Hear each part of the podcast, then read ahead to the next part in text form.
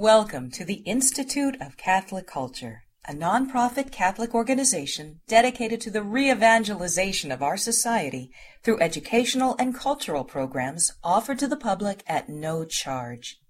This and other presentations, hundreds of hours of audio, are available for free on our website, www.instituteofcatholicculture.org.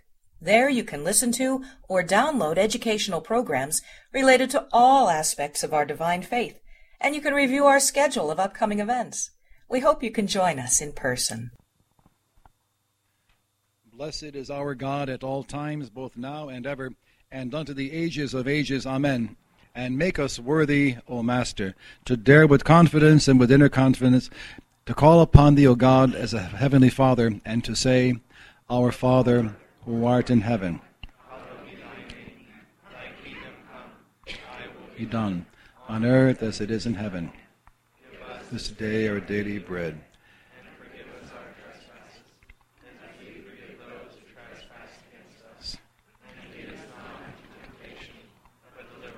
For thine is the kingdom and the power and the glory of the Father and of the Son and of the Holy Spirit, both now and ever and unto the ages of ages. Amen. Thank you very much, Father Joseph. Okay, please welcome back Dr. William Marshner.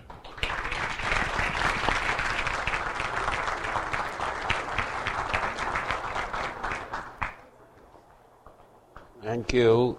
Our topic tonight is the Pope and the bishops as presented in the document on the Church from Vatican II. As you probably already know, the Vatican II document on the church goes by the name Lumen Gentium. Okay? And in my opinion, it is probably the finest single document to come out of Vatican II. Nevertheless, there are a great many preposterous claims that are made about it. It is alleged that there's some sort of big divide between the doctrine of the Church at Vatican I and the doctrine at Vatican II. Okay? Prima facie evidence against that is the fact that at Vatican I, a complete schema, that's Latin for a draft, constitution on the church was drawn up. All that got promulgated in 1870 was one chapter of it, the chapter on the, uh, on the primacy of the Holy Father. But the rest of a complete schema on the church was drawn up it dealt with the status of the church as the mystical body of Christ and as the, uh, the, the faithful people. Okay? All that language was in there. The point that bishops succeed to the apostles in their dioceses by the same divine right as the Pope succeeds to Peter in his diocese was already in that draft prepared for Vatican I. Okay? So Vatican I was already prepared to condemn the idea that bishops succeed to the apostles only indirectly, as though via the Pope as though episcopal power was transferred by Christ first to the Pope and then through the Pope comes to the bishops. That would result in the idea that the bishops are like, um, uh, what would be a good word, lieutenants of the Pope or something like that. Absolute nonsense. Ready to be condemned at Vatican I. Many of those, well, first, the whole draft schema on the church, De Ecclesia, prepared at Vatican I, was then criticized. The initial draft was criticized by the bishops at the council. Get this. This is Vatican, this is 1870. The first draft started to explain the nature of the church by seizing on the term the body of Christ and holding that as the central truth from which all the rest of the truth about the church could be derived. Okay? Guess what? The bishops at Vatican I didn't like that. Okay? They insisted that the, well, of course, the, the, the, image of the body of Christ has to be used. I mean, it has, it's part of our doctrine. But they wanted to start out with a different quasi defining statement. They wanted to start out with the statement that the church is the coetus fidelium Christi, the body or society of the believers, hmm, of the faithful in Christ. Which is a whole lot like people of God, isn't it? It's a very similar um, preference there at Vatican I for talking about the people of God before we get into the deep description uh, of the mystical body. All right. I have selections with me tonight from that complete schema prepared at Vatican I. As I say, there were criticisms of the first draft by the bishops. It was then completely revised and annotated. It was revised and annotated by a great hero of mine. He was Father Joseph Kleutgen, E U T G E N. He was an SJ, yes, he was. Okay. He died in about 1885. But he was at Vatican I as a peritus and a member of the Central Theological Commission for the editing of documents. He wrote the annotations on the first draft and produced the second draft, right? I have a number of quotations with me tonight, if we have time, if you're curious about them, that I will be happy to read to you. And the similarity in wording between the second draft of 1870, prepared by Father Kleutgen, and the final wording in Vatican II is often remarkable. Okay? Now then, the reason for that similarity is not simply because the theologians in periti at Vatican II went back and read the material from Vatican I that hadn't actually been promulgated, though they did that too. The reason is that many parts of that second draft of a complete schema on the church were taken and put into encyclicals by Leo XIII. So he got them promulgated that way not as acts of the council, but as, well, encyclicals, right? And uh, I'm going to name two encyclicals in particular. One is called Et Sane, E T S A N E, which means and indeed. And the other one is called Satis Cognitum. Satis Cognitum, which means it's well enough known. Okay? Satis Cognitum. Parts of that draft were put into both of those encyclicals. And when you go through the footnotes of Lumen Gentium, please note how often those encyclicals are quoted. Okay? That's Kleutgen's draft from Vatican I coming into Vatican II via those intervening encyclicals. Oh, by the way, and a great deal that was in Satis Cognitum was repeated by Pius XII in uh, Corporis and in Mediator Dei. So the idea that there is some big break, some theological revolution, some conceptual earthquake between Vatican I and Vatican II is absolute nonsense. Okay? Now let me lay to rest another myth.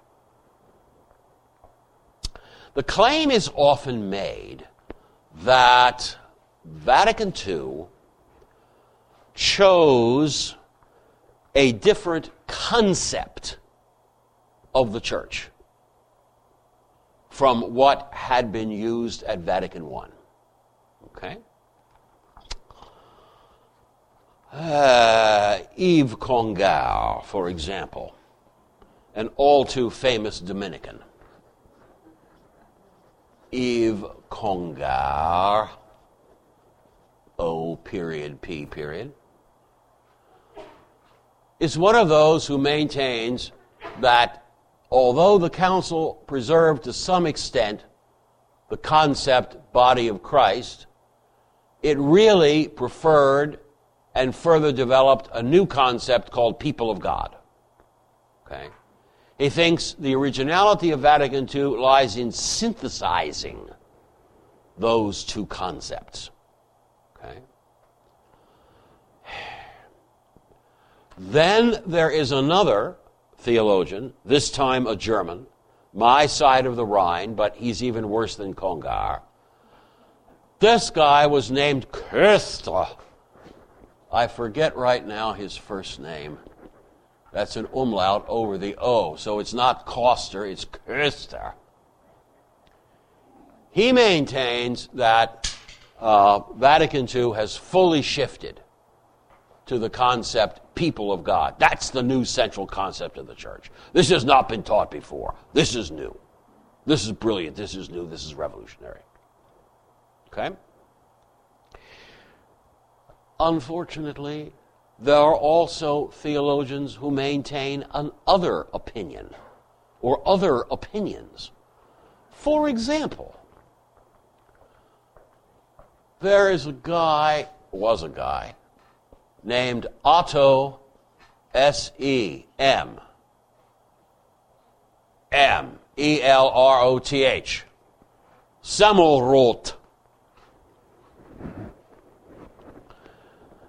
Who picks on a word in the very first paragraph or so of the document and says that Vatican II has initiated the great novelty of understanding the church as a sacrament. Sacrament. Now, that word is in the text. What it in fact means, I will explain to you in a bit.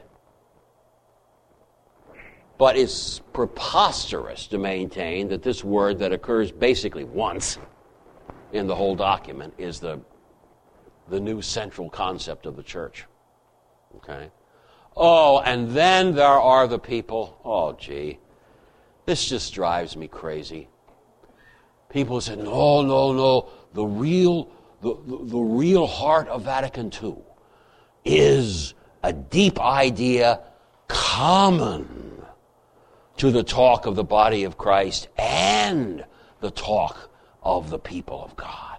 It's the common idea of sharing. Okay. Now that sounds even better in Latin. It's communio. Yes. The church is a communio, a communion. Well, we talk about the communion of the saints. Well, it's not that strange a word. But um, I would like to know exactly what communio means if it doesn't mean a social belonging or a mystical incorporation into our Lord. If it's neither of those exactly, what is it? Now, I brought with me the very interesting first chapter of a very interesting book. It's called The Concept of the Church. It was published in 1981, and it was written by a chap named Herman William Maria Rikhof. R I K H O F. Father Rikhof. Get this. This book was a dissertation written under Edward Schillebeeckx. Right? Who's hardly a saint of my devotion. When I think of Schillebeeckx, I often think of very funny money ideas indeed. So when I saw that this book had been written under the direction of Schillebeeckx, I thought, oh gosh, this is going to be awful. But in fact, it's wonderful. I couldn't believe it. The Concept of Church, subtitle, A Methodological Inquiry into the Use of Metaphors in Ecclesiology. Now, never mind all the complications that the subtitle may suggest. The first chapter of the book is devoted to looking at the successive drafts that were used at Vatican II. The first draft was handed to the Council Fathers already when the Council assembled. It had been uh, produced uh, already in 1960 and 61 working in the Curia. It was edited by Cardinal Ottaviani and presented to the council. The bishops criticized that draft. The next draft was written by a French or Belgian, I'm not sure which, theologian, Father Gerard Philippe. Philippe with an S on the end. You know how French is. Half the letters are silent, especially at the end of a word. It's ridiculous. Gerard Philippe produced a second draft. Now, it has often been alleged that, oh, that's where you see the radical novelty of Vatican II. Yeah, they, they got that schema prepared by the Curia and all. Yeah, but they, they quickly threw that out. Yeah and they got this French guy or Belgian guy, whatever, to write this, this new draft, and that was accepted as the basis for further work. Okay? The idea that this was a revolutionary moment, however, is somewhat dimmed by the fact that Father Philippe's draft uses almost all of the text of the first draft including whole chapters from the first draft. Okay? The main issue is, is, is in arrangement, order of covering topics. It's not a big difference of doctrine.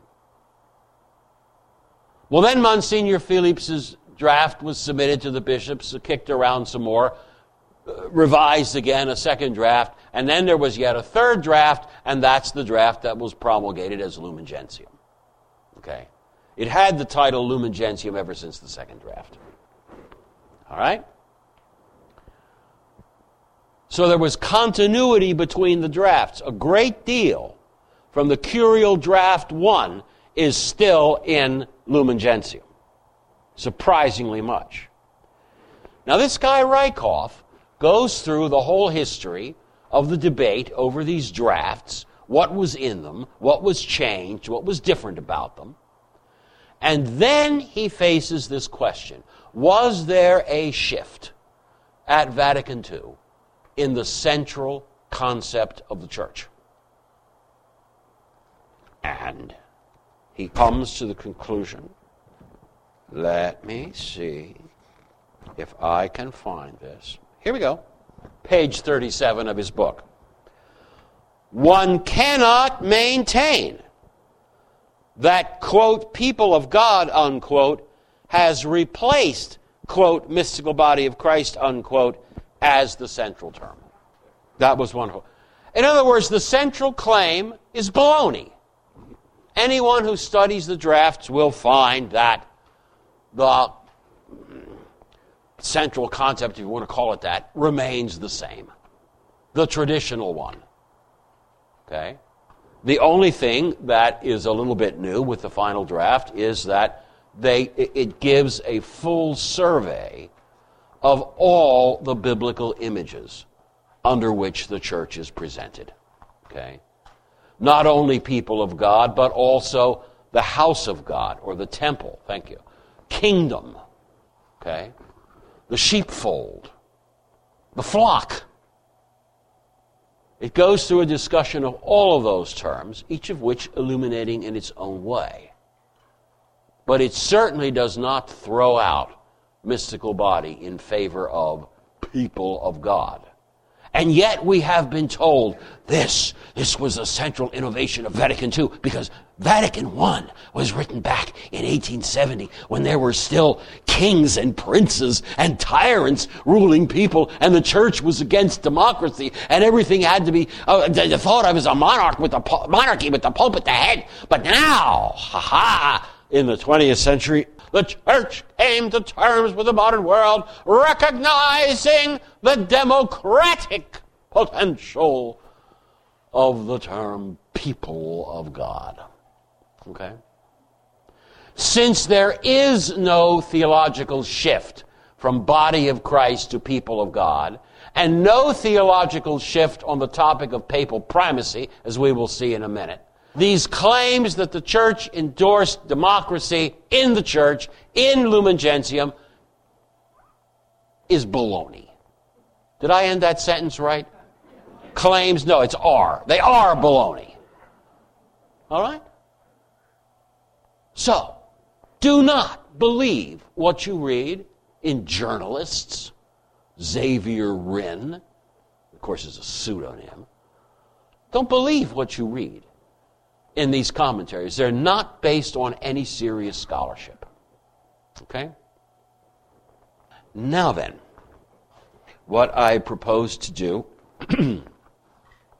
is start on my way through the text of Lumen Gentium, beginning in chapter 1, and then um, I'm going to hit chapters 7 and 8, and then we're going to hit chapter 14. We can't discuss the whole thing document is huge. We can hit some highlights, and I want to use this opportunity to comment on uh, famous turns of phrase that come up in these early chapters. Right away in chapter 1, De Ecclesiae Mysterio, on the mystery of the church, we find this sentence since Christ is the light of the nations, this holy synod, called together in the Holy Spirit, strongly desires to enlighten all people with his brightness, which gleams over the face of the church, by preaching the gospel to every creature. And since the church is in Christ as a sacrament or sign and instrument of intimate union with God and of all humanity, the council, continuing the teaching of previous councils, intends to declare with greater, greater clarity to the faithful and to the entire human race the nature of the church and its universal mission. All right. There's the occurrence of that term sacramentum, as it is in the Latin. Veluti sacramentum sels signum et instrumentum, intimae cum Deo unionis. The claim has been made that the choice of this word uh, means that uh, the old list of seven sacraments is somehow now seen to be incomplete. We forgot one the church. The claim is made that somehow uh, you know, uh, the church fulfills the classical definition of a sacrament, and, and therefore that's the right way to understand it, because it's a visible thing that communicates grace. Huh? Yeah, something like that. Okay. Would you believe none of that is true? What the council is doing here is going back to the old fashioned use of the word sacramentum. Let's get one little piece of history under our belts. The word sacrament acquired its modern technical sense in the 11th century. Yeah, in the work of Peter Lombard. Okay? Peter Lombard took the idea of a sign and the idea of a cause and fused them together and said a sacrament properly so called is a, not just a sign of grace but a cause of what it signifies. Okay? Thus far, Peter Lombard. Prior to his time, the word sacrament was used much more broadly, and here is why.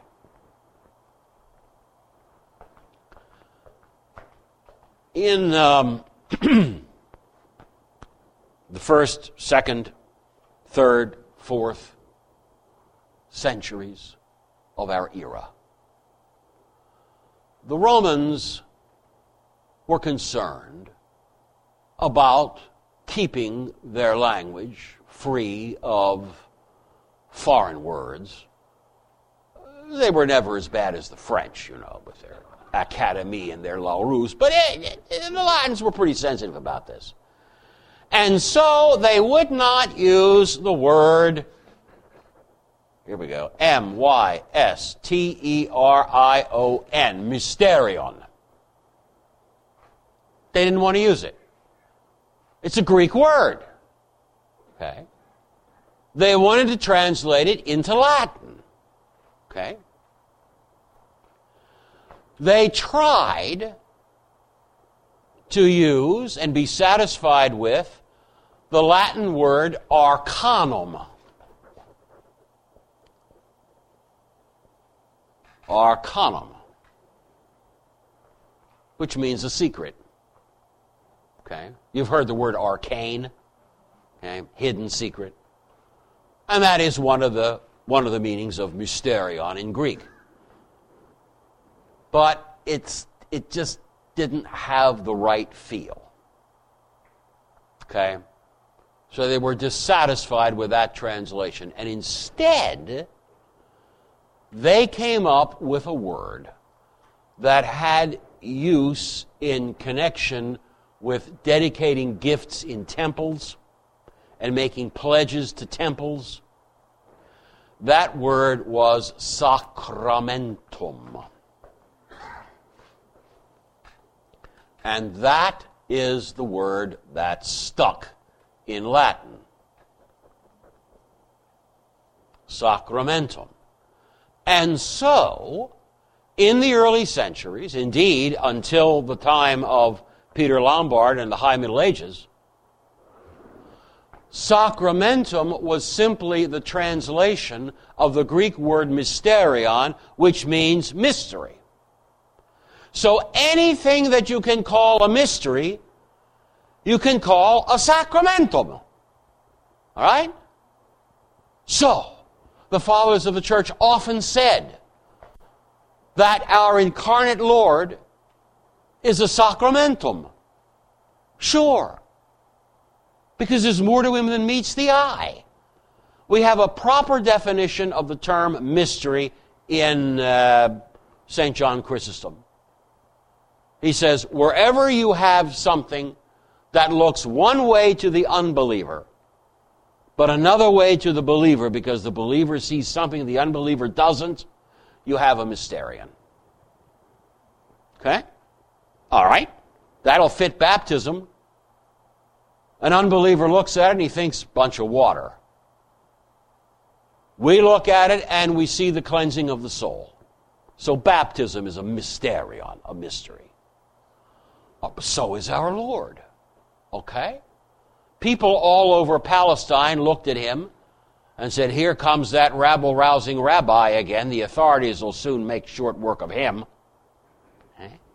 they weren't seeing what faith sees in Christ. Yes? His hidden divinity. Well, by that standard, come on, is the church a mystery? Of course it is.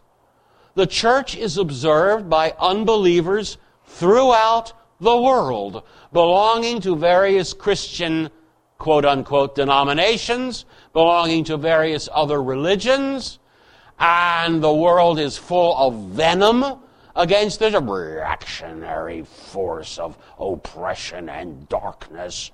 And, ah, what did uh, Voltaire say about it? She's an infame, she's an infamy. Crush the infamy. Écrasez l'infâme, said Voltaire about the Catholic Church. And of course, we've been called the Antichrist and, well, you know, the full range of abusive terminology. So the world sees the church. But do they see those people in the world all that's there to be seen? No, they don't. They don't see her divine status by virtue of institution. They don't see that she has Christ as her head. They don't see that we are knitted to Christ in the church through supernatural gifts, do they? Okay? So they think of the church as just a political or economic force. And so they often think they can wipe us out. Right. In that sense, obviously, the church is a mystery, and hence can be called a sacramentum in Latin. And if, we, eh, eh, eh, if you want to try to introduce that archaic use of the word into English, yeah, fine, go ahead. Call the church a sacrament, but know what you're saying. You're just saying it's a mystery. The Trinity is a mystery, right? The incarnation is a mystery? Yeah. Heck, according to the fathers of the church, the, the symbolical pages of Holy Scripture are mysteria like the, the um, Song of Songs. Okay. The unbeliever looks at that book and says, oh, red hot love poetry here. Horny Hebrews. No, no, no. Okay.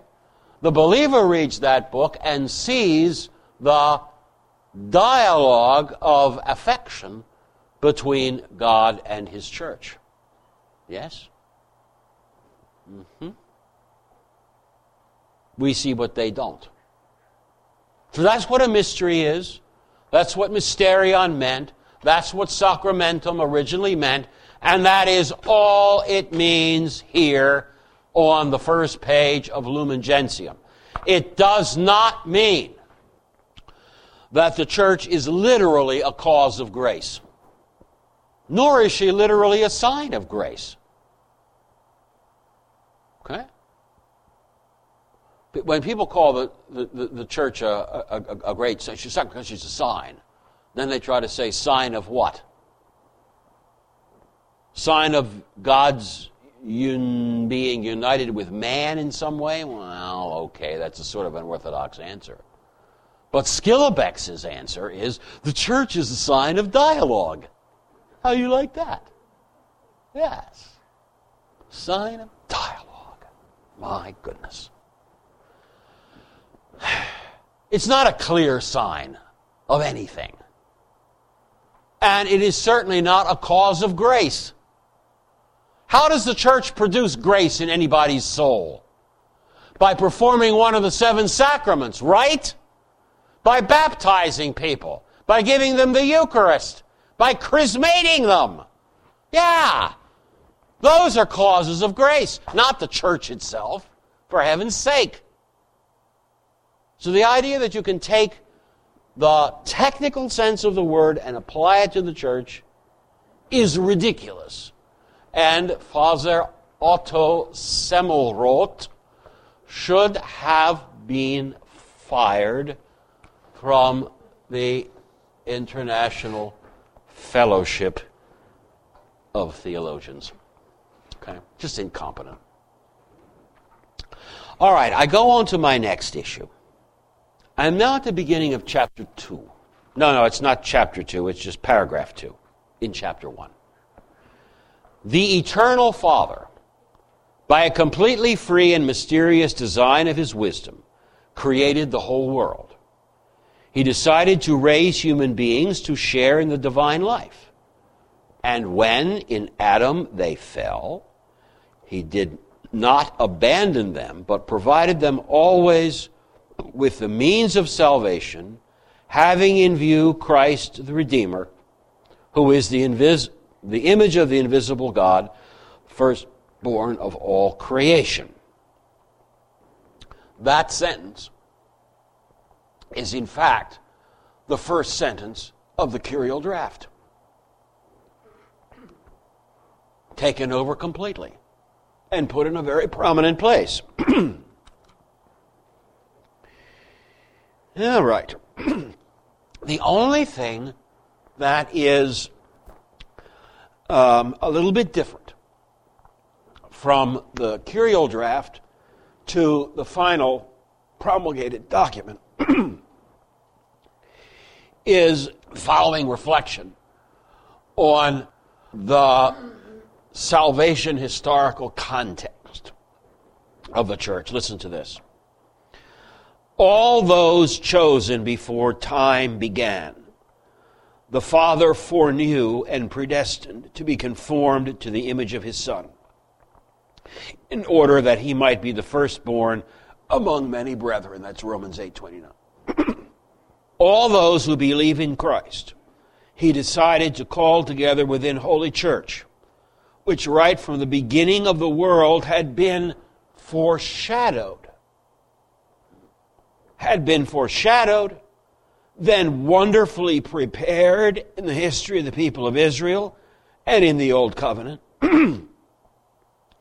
Established in these last times and made manifest through the outpouring of the Spirit.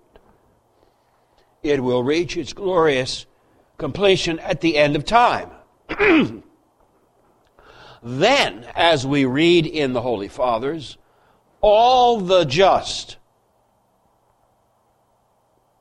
from the beginning, quote, from Abel the just right to the last of the elect, will be gathered together in the universal church in the Father's presence.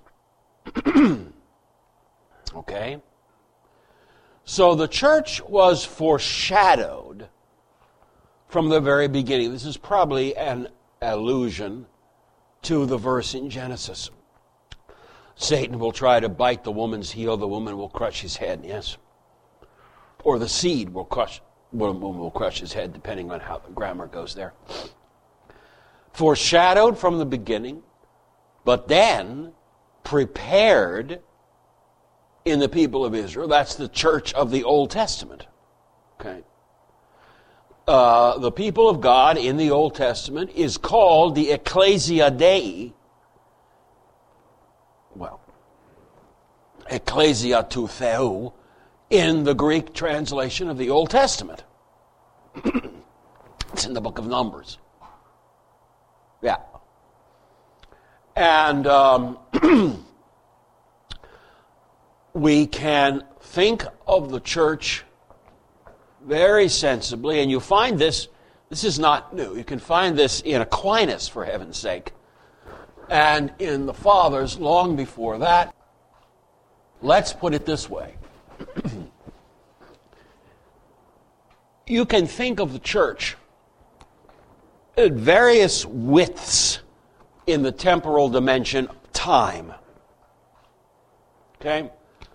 Let's start with the cross here in the middle, descent of the Holy Spirit, and so on, and go on. Obviously, the church, uh, uh, uh, born on Pentecost in some sense, and centered on our Lord, will go on to the end of time, to the general resurrection. But you get different widths if you consider antecedents. The church, in the narrow sense, begins with Christ, the apostles, the crucifixion, Pentecost. But there is a wider sense that goes back to Moses. Okay? The people of God is organized at Mount Sinai. That's what's called the Ecclesia tou Theou, the Kahal Adonai, you have to gargle when you try to speak Hebrew. Kahal Adonai, the the congregation of God. Okay? And there's a still wider perspective. You can go back to the call of Abraham. And there's a still wider perspective that goes all the way back to righteous Abel. This broadest perspective was called Ecclesia ab Abel. Okay? Perfectly traditional, all over the place in the Fathers, and it's in Aquinas, and so it's here. Nothing new about that. Okay? In just the same way, you can think of the church on a variety of levels in a second dimension. Let's call it altitude. Here on this line, we're dealing with the church in this world, what you might call the church militant. Under the New Testament, the Church of Christ, the Catholic Church, under the Old Testament, at least under conditions of history. But if we go up a level, we can also think of the church as including those who have passed on into the next life. Yes. Like the, um, uh, the suffering church in purgatory, but preferably think about the church triumphant. All right? So let's put that up here as a higher level. Seen at a higher level, the church includes not only members on earth, but also members in heaven. Hmm? When you get to heaven, you don't leave the church after all. You become part of the church triumphant. Yes? But at this level, every member of the church is still a human being. Some are saints in heaven, some are suffering purgation. Some are still alive in this world. But every member of the church is a human being. At this level, you can think of the church in contrast to our Lord Himself. He's the head, and this whole thing is the body. But especially this the New Testament church is His body. Head versus body.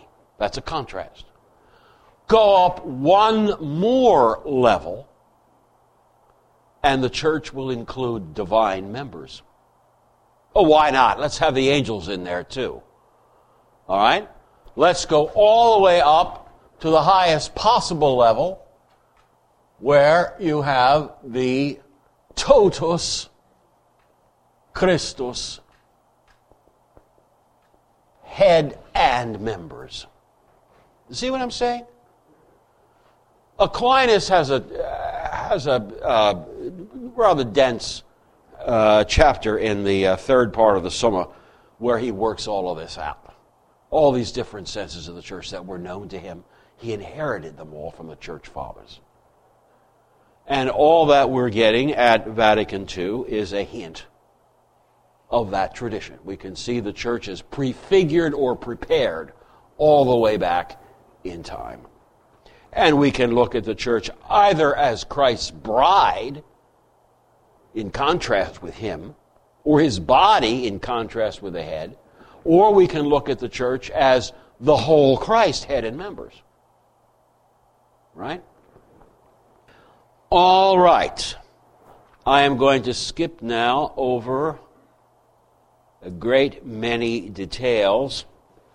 I'm now in uh, paragraph 4 of section 1. The Holy Spirit leads the church into all truth, and he makes it one fellowship in ministry, instructing and directing it through a diversity of gifts, both hierarchical and charismatic. In other words, office in the church episcopate, apostolate. These also are gift. These also are um, gifts of the Holy Spirit. Okay. So there's no contrast to be drawn between the church as a hierarchical society governed by the priests and the bishops on the one hand, and the church as a sort of a charismatic thing filled with the gifts of the Holy Spirit on the other hand. Vatican II says repeatedly they're the same. No difference. No distinction. I have a clearer statement of that further on, but here it is already in paragraph 4. All right, in chapter 7, I'm sorry, paragraph 7 in chapter 1, we get the term mystical body. Here it is, still in full swing.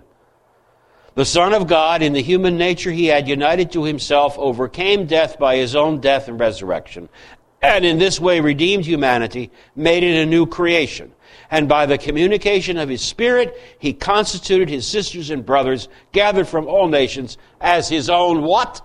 Mystical body. There it is. Then there are four more paragraphs about the term mystical body. It hasn't been thrown out at all. And uh, remember that that was the, the key idea in the very first draft at Vatican I. Nothing has been lost. It's all just brought forward. And among the various gifts, I'm now in, uh, in paragraph 7. there is one Spirit who distributes his various gifts for the good of the church according to his own riches and needs of the ministries. Among these gifts, the grace of the apostles holds first place. So the gifts are not all equal. So, thanks to the gifts of the Holy Spirit, the church is an ordered society, hierarchical society. Go on. All right, I'm now in paragraph 8. I love this. This society, however, equipped with hierarchical structures and the mystical body of Christ, a visible assembly, and a spiritual community, an earthly church, and a church enriched with heavenly gifts, must not be considered as two things, but as forming one complex reality comprising a human and divine element. Okay? Therefore, says Vatican II. By no mean analogy is the church likened to the mystery of the incarnate Word, just as the assumed human nature serves the divine Word. In a similar way, the social structure of the church serves the Spirit of Christ. Okay? Now then, uh, there are all kinds of. Um, pretentious theologians. Pretentious. All over the European continent, for the most part, who think that this way of looking at the church on the analogy of the incarnation, you know, the visible part, the human part, plus the divine part, that, that, that's a bad thing. That's, that's the Christus prolongatus view of the church, as though the church were the incarnation prolonged and continued in the world. Well, first of all, it's only an analogy. Nobody said otherwise. And second of all, what's the matter with it?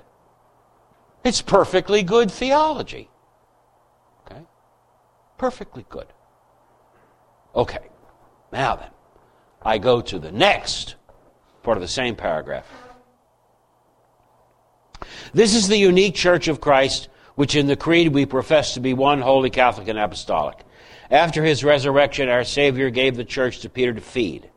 And to him and the other apostles, he committed the church to be governed and spread. And he set it up for all time as the pillar and foundation of the truth. This church, set up as an organized society in this world subsists in the Catholic Church governed by the successor of Peter and the bishops in communion with him. There you go.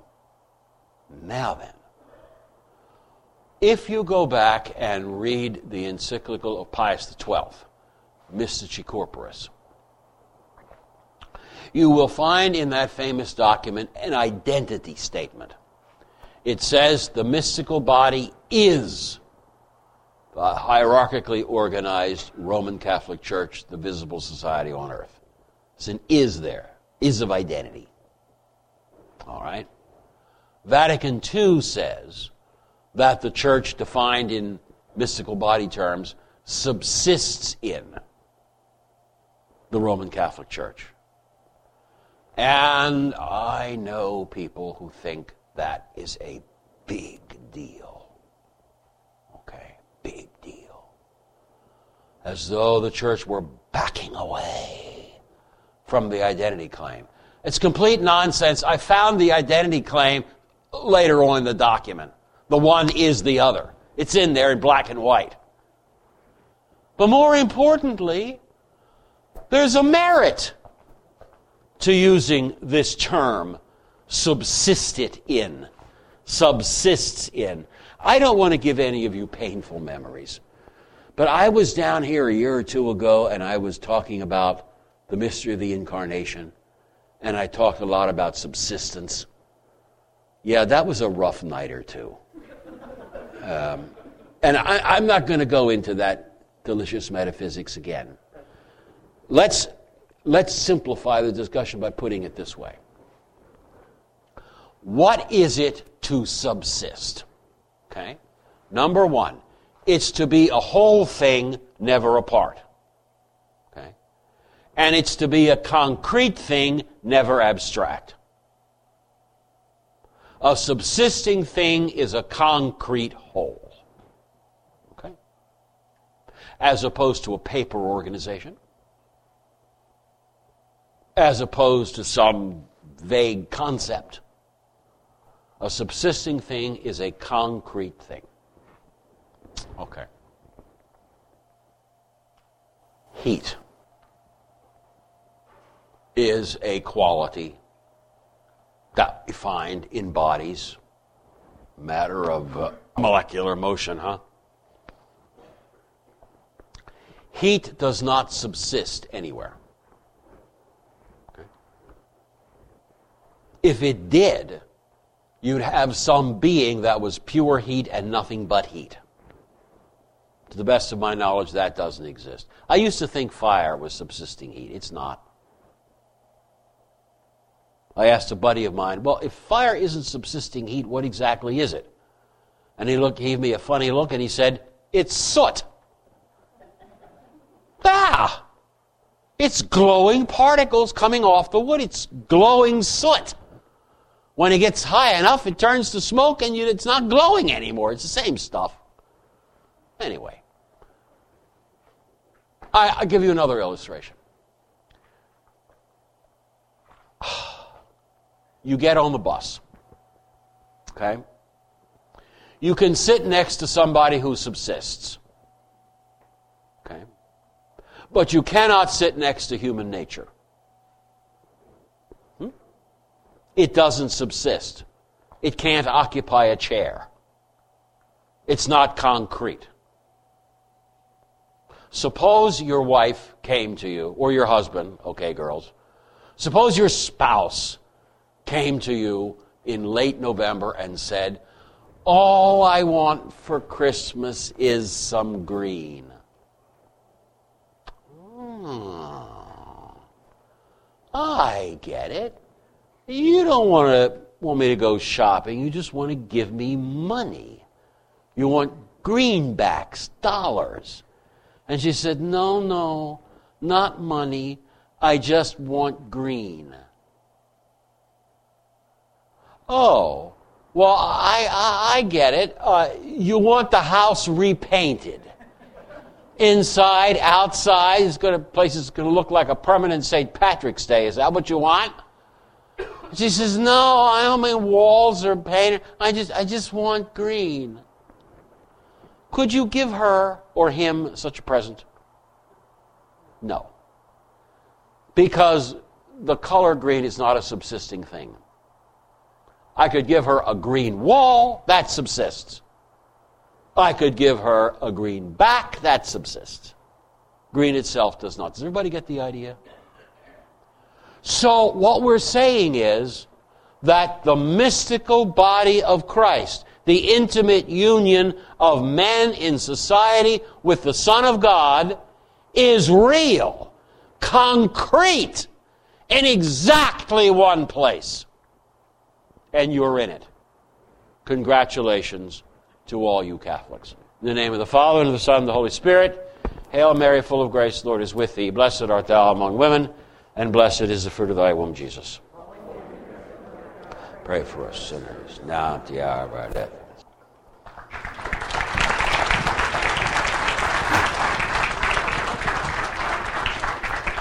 Thank you very much, Dr. Marshner. As usual, we will take a, a short break.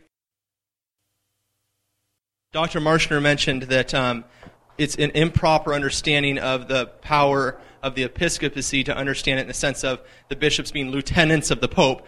But Vatican I states that the Pope has the fullness of power. How are we to understand the right relationship between the power of the episcopate and the power of the papacy? Sure. Well, the bishop has full authority to run his diocese. But the bishop is accountable. Just as a suffragan bishop is accountable to his metropolitan. Okay? So also, every bishop in the world is accountable to the Holy Father for his stewardship. It doesn't mean that he's simply doing the handiwork of the Pope, but it does mean that there is an authority, an authoritative judge. Okay? Even in this life. And that is a very good thing because I didn't know about you, but I can think of so many bishops over the course of my brief life that I would have liked to see removed. Uh-huh.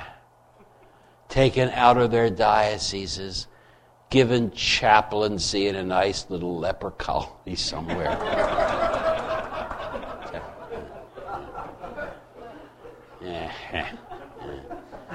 yeah. Um, but the, um, the, the bishop in his diocese is the successor of the apostles there by divine law, just as much as the Pope is the successor of Peter by divine law. All right? I got that right here in paragraph, uh, yeah, section 20. Section 20 of chapter 1. Just as the office that was given individually by the Lord to Peter is permanent and meant to be handed on to his successors, so also the office of the apostles, nourishing the church, is a permanent one that is to be carried out without interruption by the sacred order of bishops. Therefore, the Synod teaches that by divine institution, the bishops have succeeded to the place of the apostles as shepherds of the church and the one who hears them hears Christ. And whoever rejects them rejects Christ. Okay? There it is. So these men are in authority in their diocese by divine right.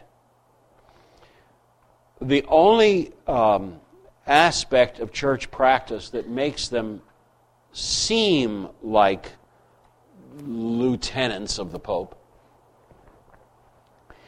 is the now common practice of having um, new bishops nominated or appointed uh, by a curial congregation, the Congregation for Bishops. Nominations come from the diocese, go to the curial congregation.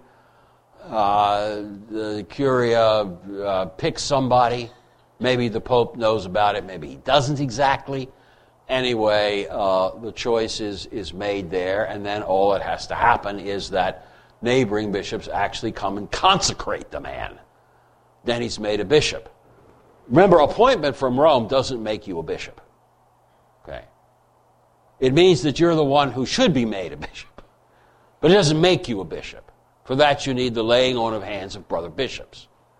All right? Now, um, this custom of having candidates um, for the episcopate uh, looked over by a central Roman authority is relatively modern. It did not exist in the Middle Ages. It certainly did not exist in the ancient world. In the ancient world, particular um, uh, churches um, uh, chose whom they wanted for a bishop, or their metropolitan was involved in the choice. And then uh, once the sometimes it was acclamation by the people. Okay, this is the man. Remember why St. Augustine was afraid to travel much? He knew the people wanted to make him a bishop. He'd published a book. He didn't want to be a bishop. A heck of a job. He thought Hippo was safe. Little did he know that shortly before he got there, the reigning bishop had died. Okay? And he was surrounded by people screaming, You're the one! Yeah, okay. So other bishops are brought in, and he's made a bishop. And the only involvement of Rome was Rome would be told about it after the event. The Patriarchate of Antioch would be filled by local procedures and local bishops consecrating, and then Rome would be told. Okay? So the importance of the bond of unity with the Holy See was not denied. It's just that the bureaucratic arrangement we have now was not in place. I wish sincerely that I could think of this bureaucratic arrangement as entirely bad. Okay, I wish. But I'm an American. I have seen our hierarchy in action. I used to be a reporter and go to the national bishops' meetings, the uh, NCCB or whatever it was called in those days, and yeah.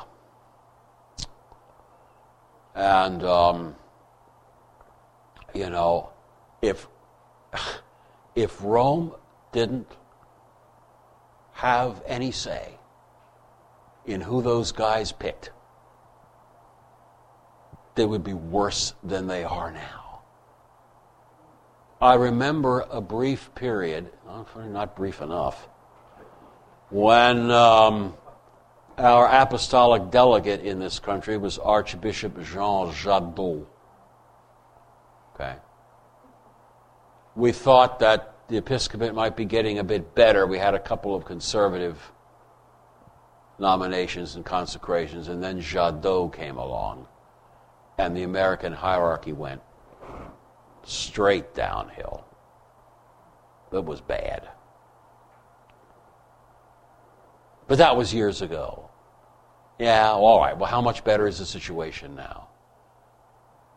You know, if we're going to restore the rights of particular churches to nominate for their bishop, and arrange for the consecration without going through Rome first. If we're going to restore that, then first we have to restore to our sees bishops educated in theology. Not brick and mortar experts who don't know anything about theology but canon law. You know what I mean? So, I mean, it's difficult. It's, you know, the, the, old ways sound nice. More decentralized, more organic, and so on. Yeah, but getting back to them isn't easy as a practical matter. Okay? Oh, one more thing. About the distinction between the bishop acting on his own in his own diocese, where he acts by divine law? And bishops acting together in groups, collegially. Okay?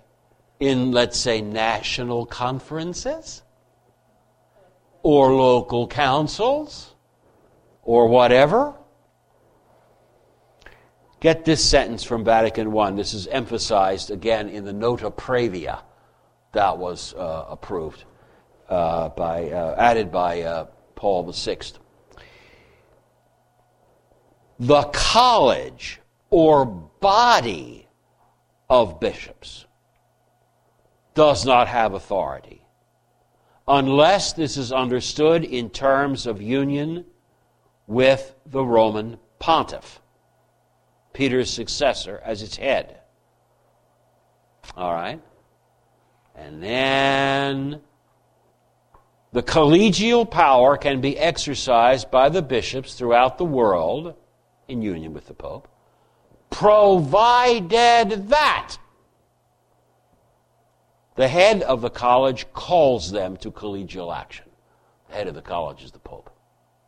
Calls them to collegial action, or at least approves of, or willingly accepts the united action of the dispersed bishops in such a way that the result is a truly collegial act. Okay? This heads off the possibility of bishops in a given region getting together and simply declaring themselves the local collegium we're all very collegial around here. And then starting to put out statements and pretend that these are exercises of the magisterium. Okay? You don't want that. We have seen that. Some of you are not old enough to remember this. But I am getting long in the tooth. I remember the days when the U.S. Catholic Conference was riding high and putting out these statements. Oh, they were going to address the, the crises of the modern world with vim, vigor, and uh, evangelical authority, prophetic. And so we were told all about the attitude we had to have towards the strike at the Haggar Pants Factory. Okay? Well, I don't know how much they chuckled over that in Rome. But when that same local clique of bishops put out what they said was a pastoral document on atomic weapons, okay, and conceded that, well, you could sort of have them, but you couldn't use them, okay, Rome intervened and said, look, national episcopal conferences are not magisterial bodies. These statements they put out are not collegial acts the way the acts of an approved local council would be. Okay?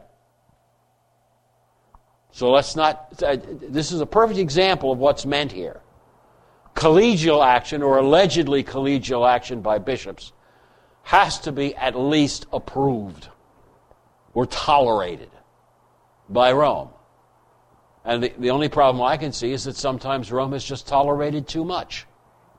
Okay?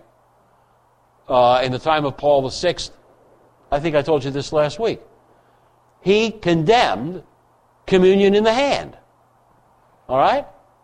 The American bishops turned around and said, We're going to institute it anyway. Because there's such a demand for it. Manufactured demand. Well, anyway, there was such a large demand for it. I'm not particularly against it, but I'm just talking about the process here. They said, well, we're going to do it anyway. And Paul VI, hmm, he just put up with it. So anyway, that's enough. I think that's yeah. That's enough. Thank you very much, Dr. Mercer.